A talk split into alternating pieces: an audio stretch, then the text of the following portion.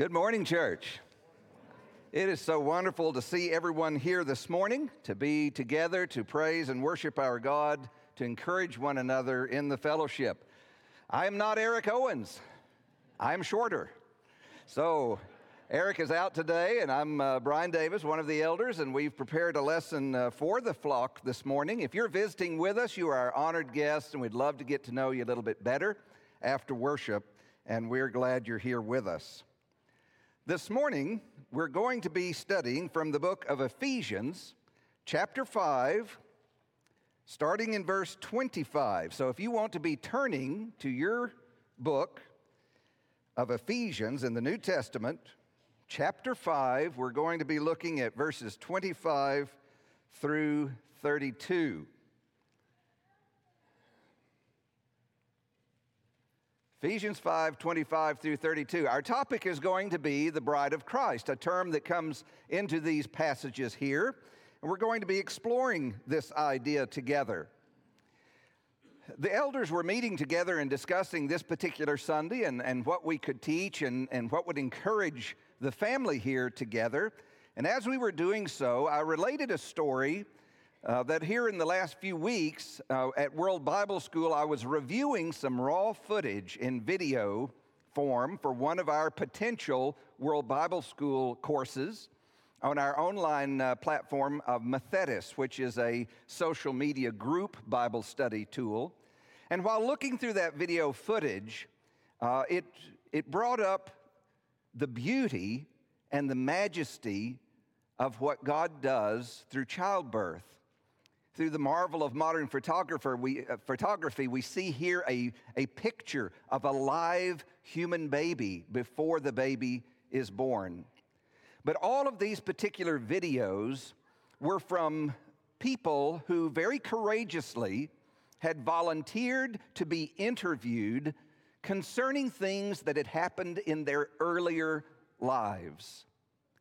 And in their earlier lives, each of the people in the video interviews share the fact that they had made the decision to participate in sexual sin.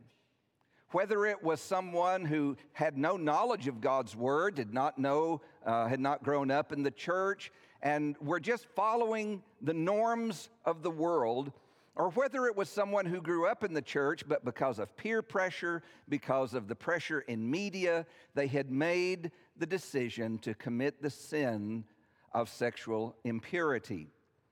In each case, as a result, there was an unplanned pregnancy. And then, as both the young women and the young men shared their experiences in this, each of them shared how they had made the tragic decision to end an innocent life through abortion.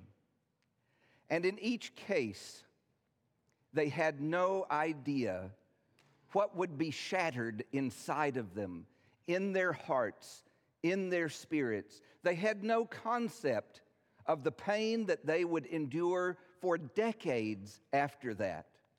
And whether it was the young woman involved or whether it was the young man involved, and there were interviews from both, they related later in life how for years and years they struggled with the question can I be forgiven?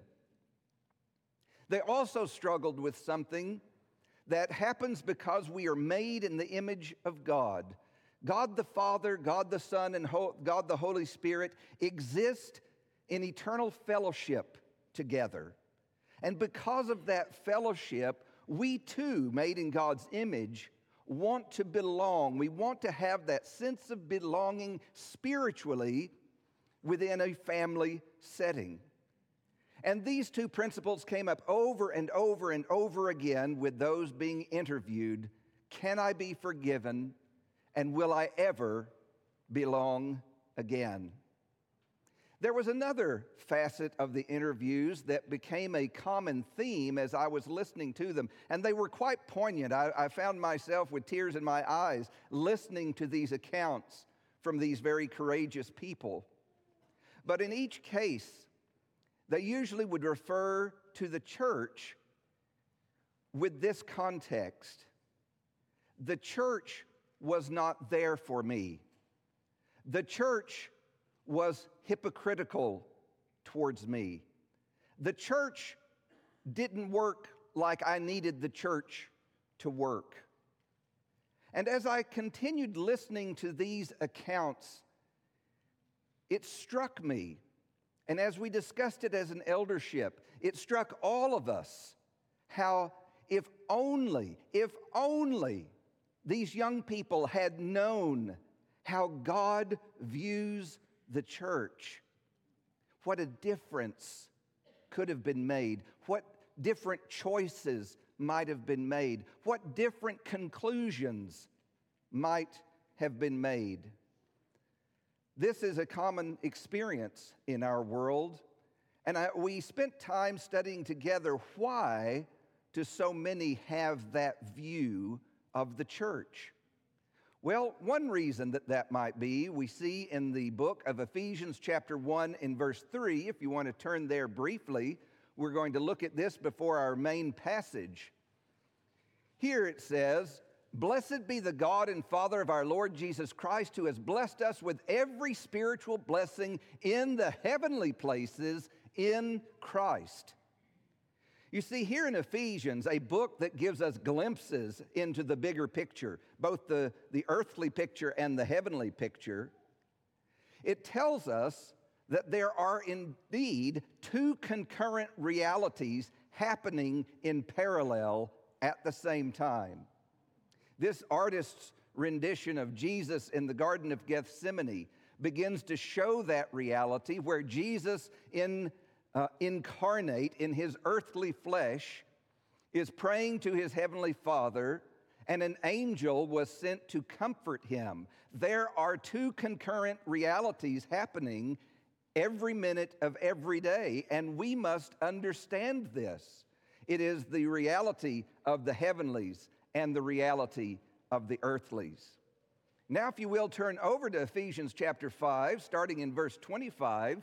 We're going to begin looking at the heavenly reality as revealed in the book of Ephesians, where the Apostle Paul is teaching about the glorious nature of the church.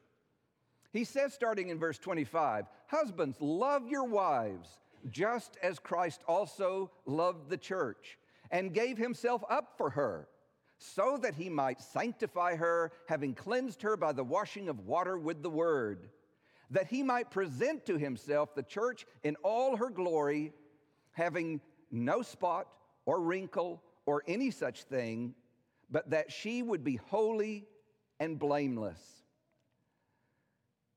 This is the picture that the Apostle Paul is painting for us in these passages. Yes, it's talking about an earthly reality of marriage, but there's a heavenly reality behind it. Let's work backwards through several verses. Let's start in verse 27 that he, Jesus, might present to himself the church in all her glory, having no spot or wrinkle or any such thing, but that she would be holy and blameless. You see, this is the spiritual heavenly reality of how God views His church. This is how God views us. It reminds me of when my uh, oldest foster son, who had had a, a tough life growing up, he had always wondered would he ever be able to experience the blessings of a Christian bride and a Christian home? Or were the decisions he had made earlier in his life going to prevent him from ever experiencing those blessings? Well, as he went on and, and got a job and was working hard, uh, Sandra and I moved to Africa to serve as missionaries. And we were in the country of South Africa one night when we got a call, and it was Michael saying, I've, I've met her. I've met the young lady, and I've asked her to be my bride and I need you to come perform the ceremony. I said, Well, Michael, I'm, I'm only about 12,000 miles away at the moment. And he said, It's okay. we have just begun our plan, so we'll work out our calendars, but want you to be there to perform the ceremony. So I was there, and we were on the left hand side of the stage at the Vultee Church of Christ in Nashville. And Michael was to my left with his groomsmen. And if you've ever been to Vultee, you know the, the center aisle is one of those really long ones. And in the back, the two doors opened, and the father and his daughter came in, and she was dressed in her wedding dress.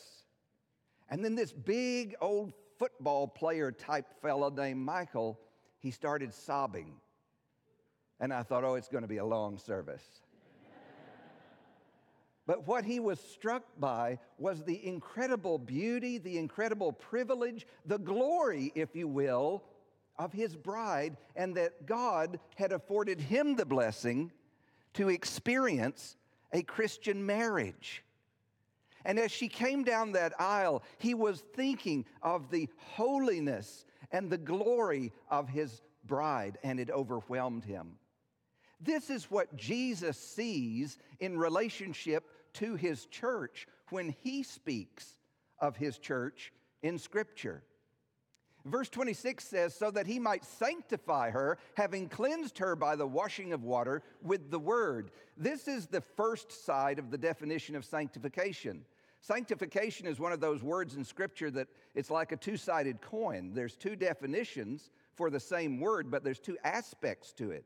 The first one is what Jesus does for us. He sanctifies us, and that is what He does.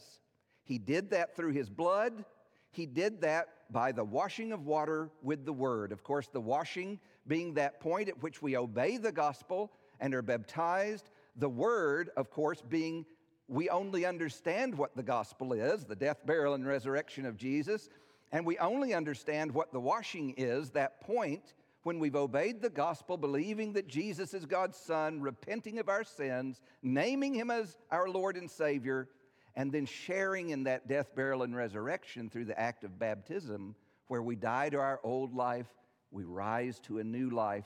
We are sanctified, reserved for God. And so that is how and why Jesus sees us as glorious, blameless, and beautiful before his eyes.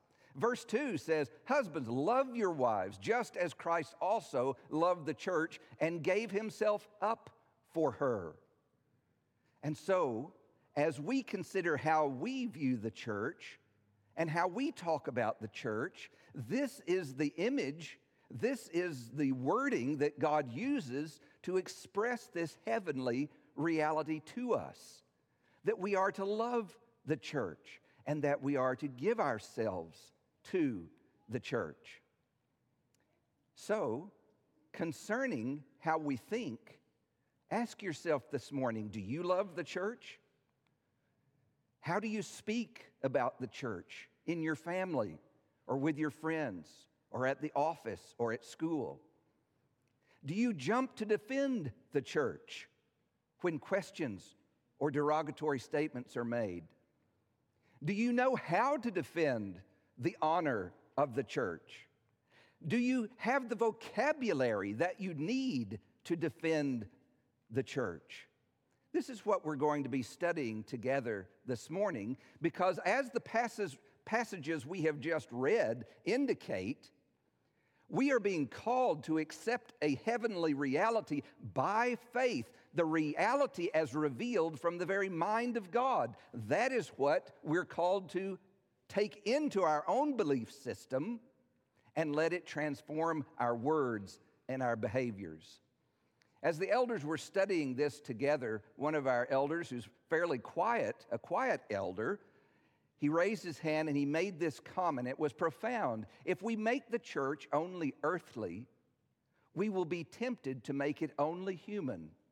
That's what Bill Goff said in one of our elders' meetings. I thought that a great statement other passages that help us understand how God talks about his church Ephesians chapter 3, 9 through 10. Just turn over there to that passage where it reads, To bring to light for everyone what is the plan of the mystery hidden for ages in God who created all things, so that through the church, the manifold wisdom of God might now be made known to the rulers and authorities in the heavenly places. Do you realize that you are being used of God to provide His manifold wisdom to the rulers and authorities in heavenly places? This is the bigger picture. And so, how we think and talk about the church matters not only to us, it matters in the heavenlies as well. Look over in 1 Timothy chapter 3 verse 15 through 16. Here the apostle Paul is telling a young evangelist that he's been mentoring about how to think and how to speak about the Lord's church. He says to Timothy, Know how one ought to behave in the household of God, which is the church of the living God, a pillar and buttress of truth. In this picture, you see a, a giant cathedral, and those cathedrals were built with huge windows in order to bring light into the buildings. But a wall with a window that big would always collapse until a pillar and buttress was built to hold the wall up so that huge windows and an immense amount of light could flood into the building. In the same way, today, the light of the gospel and the light of God's truths shine into the world because His church is the pillar and buttress of truth. That is our role in the world today. What a difference in those young people's lives had they known, had they known how God views His church and they had known His truths, it could have changed everything in their experience. 1 Peter chapter 2 and verse 17 reads, Honor everyone, love the brotherhood, fear God, honor the emperor. We've been studying the book of 1 Peter in several of our classes over the last year. And as we've looked at that, we've been challenged with our identity in Christ. And here, Peter, an apostle and an elder in the church, is challenging us, us with some very large principles. Honor everyone. Well, that sounds like a tall order. If any of you have spent any time in the brotherhood, you know that loving the brotherhood can be a tall order at times. And then the one to top it off, honor the emperor. The emperor was not a warm, fuzzy fellow. He insisted on being called God, and he particularly excelled at persecuting and murdering Christians. But here, Peter is challenging us. We have to have our minds set in the bigger objective of the heavenlies and understand how God is viewing reality in order to be and understand who we are as the church today. Let's look back at Ephesians 5 25 through 32, starting in verse 28 now, to see the heavenly side contrasted with the earthly side of that reality. Verse 28 So husbands ought also to love their own wives as their own bodies. He who loves his own wife loves himself. For no one ever hated his own flesh, but nourishes and cherishes it, just as Christ also does the church, because we are members of his body. For this reason, a man shall leave his father and mother and shall be joined to his wife, and the two shall become one flesh. This is an earthly reality in the institution of marriage and the Christian home. Yet notice the last passage ties it back to the heavenly reality that we're being challenged to accept by faith. Verse 32 This mystery is great, but I am speaking with reference to Christ and the church. So, why do people still feel like blaming the church? Well, it's real, and that happens quite often.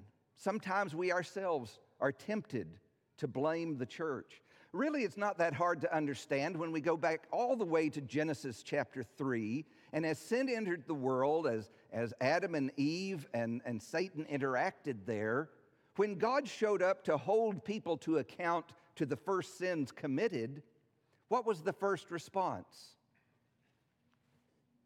It was the blame game. And even today, as we make sinful decisions, we are tempted to look to blame others. And so it is understandable how people will blame the church sometimes. Now, we do not make excuses for where the church sometimes fails or where there is weakness within the church.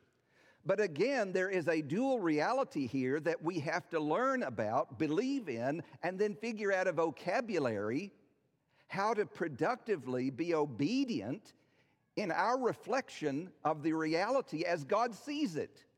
That's our Christian obligation. So let's look at the second part of sanctification, that second definition that is the other side of the coin of sanctification. And I believe this is where often people blame the church and play the blame game. 1 Thessalonians chapter 4 verses 3 through 4 speaks of this type of sanctification which is not God's side of sanctification, it is our side of sanctification. Starting in verse 3, it reads, For this is the will of God, your sanctification, that you abstain from sexual immorality, that each one of you know how to control his own body in holiness and honor. You see, this is the part that after Jesus makes us who we are, perfect in Christ, saints in fellowship with God, all holy, all perfect there is a lifetime of growing into maturity in Christ. That's our role of maturation. But sometimes we make the mistake of looking at the failures of individual Christians who are at all different points on that spectrum of growth, of spiritual maturity. And we want to talk about the church as if those individual failures or those Im- individual immaturities are the bigger reality. And that is a mistake indeed. You see, the passages that we're talking about marriage talks about the fact that the two become one. Now, this is hard to get our minds wrapped around. And again, it draws us in marriage to the reality that when two people commit to one another in marriage, there is a dual reality. When Sandra and I married, it became obvious pretty quickly to me that we're two very different individuals. Those can be challenging early days in a marriage. We had to grow into oneness, and in reality, we are still growing into oneness. But on the day of our wedding vows, in God's sight, He made us one.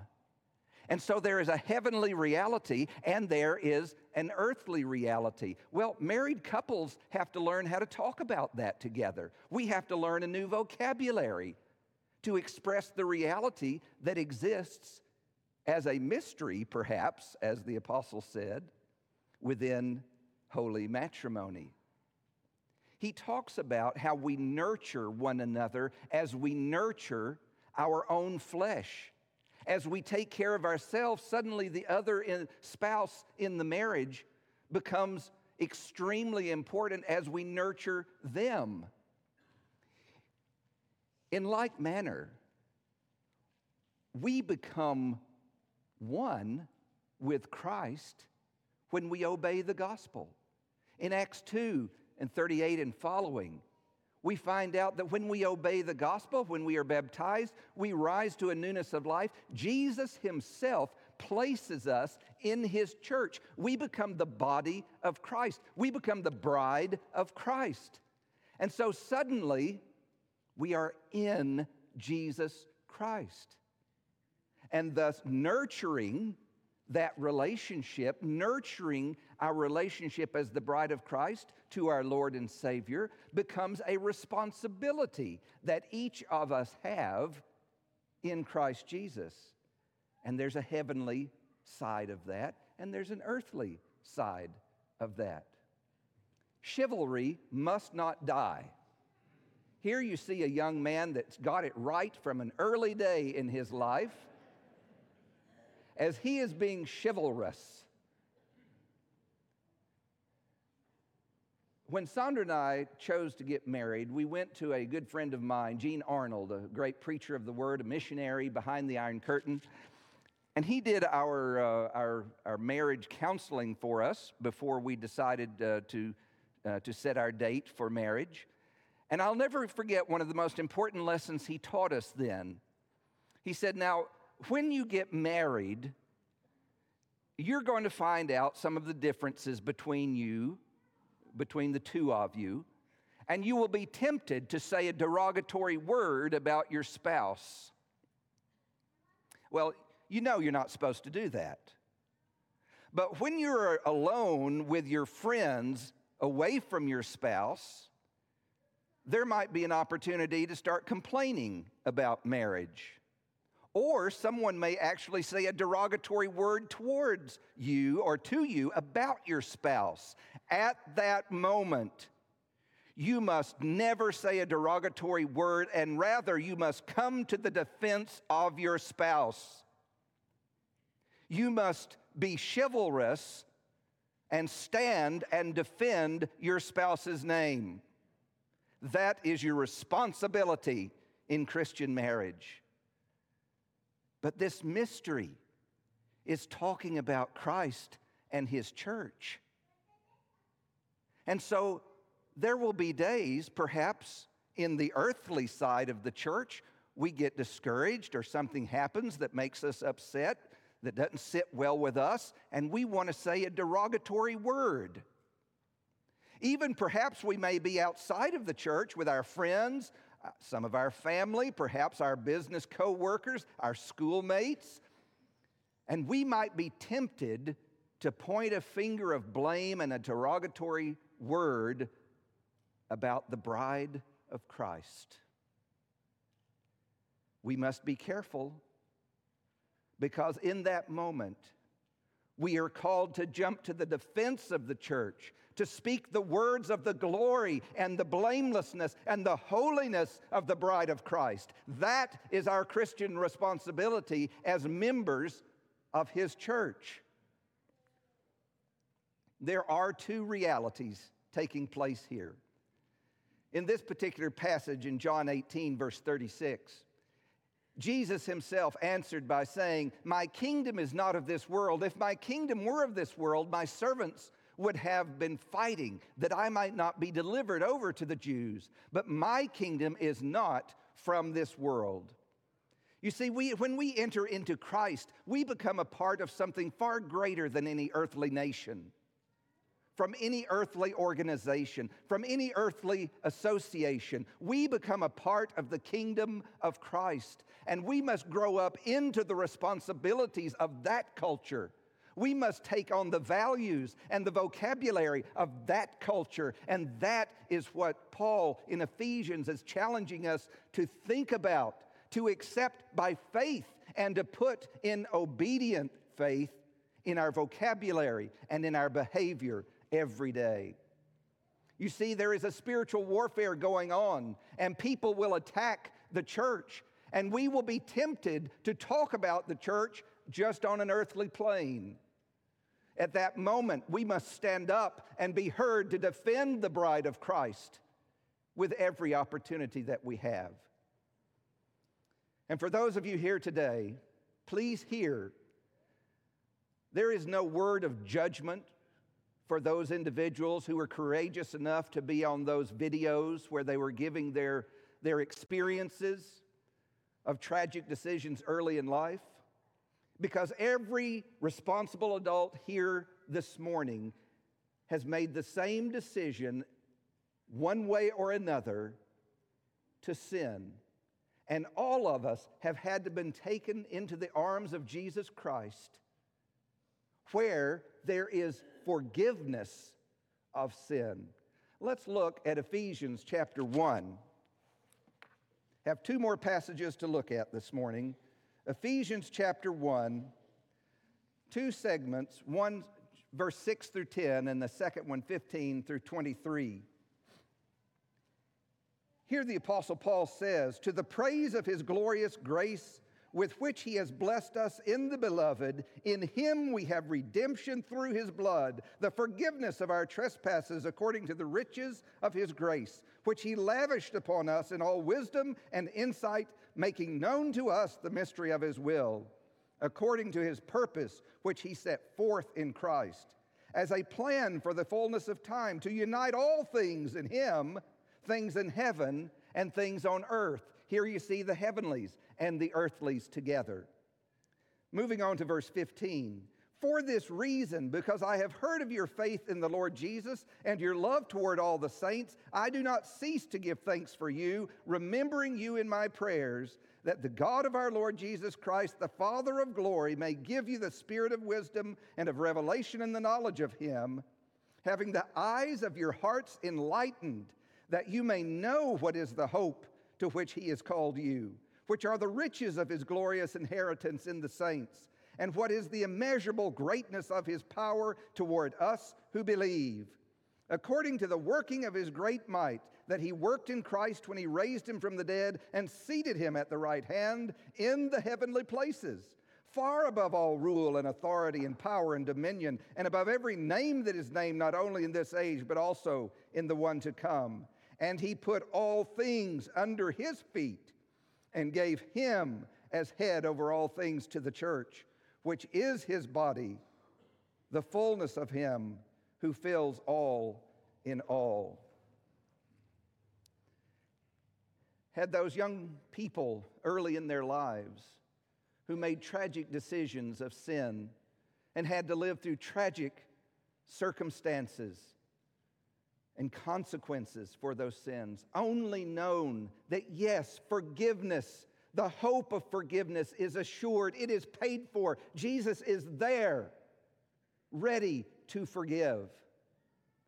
But along with that, there is this thing called the church, which is glorious, which is beautiful, which is pure, which is blameless, and there you belong.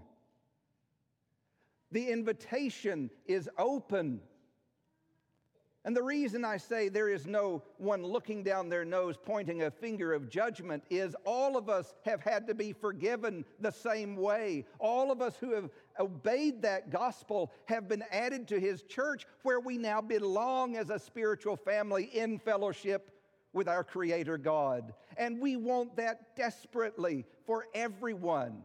We want every young person and old person alike to know that that forgiveness is there that that truth that guides us as a light in the darkness is there for us and that the spiritual family the church of christ is there for you to belong in from now and into eternity. Let's close with one last passage from revelation verse 22 verse 16 and 17 and here we see this same imagery of the bride of christ given where it reads, chapter 22, starting in verse 16 I, Jesus, have sent my angel to testify to you about these things for the churches. I am the root and the descendant of David, the bright morning star. The Spirit and the bride say, Come. And let the one who hears say, Come. And let the one who is thirsty come. Let the one who desires take the water of life without price. This morning, if you have any doubt that you have the hope of forgiveness, believe in the words of Jesus. If you want to belong and let the sins of the past be washed clean and to rise in newness of life, we're here to assist you in the obedience of that gospel. The water is ready for baptism. If you are ready to repent, naming Jesus as your Lord, believing that He is the Son of God, we can help you this morning put on Christ so that you too can be a Christian and be added to His church. If you have been walking in such a way that you have made the mistake publicly of making derogatory statements about the bride of Christ, Perhaps you will find it helpful and needful to repent this morning. This family is ready to lift you up in prayer so that that forgiveness can flow into your life and you can begin growing a mature relationship in the body of Christ as the bride of Christ. Perhaps you have the need of prayers for a struggle you're facing There is no more loving family that would love to lift up your needs to our Father in prayer this morning than this congregation. If we can help you in any way, won't you come while together we stand and while we sing?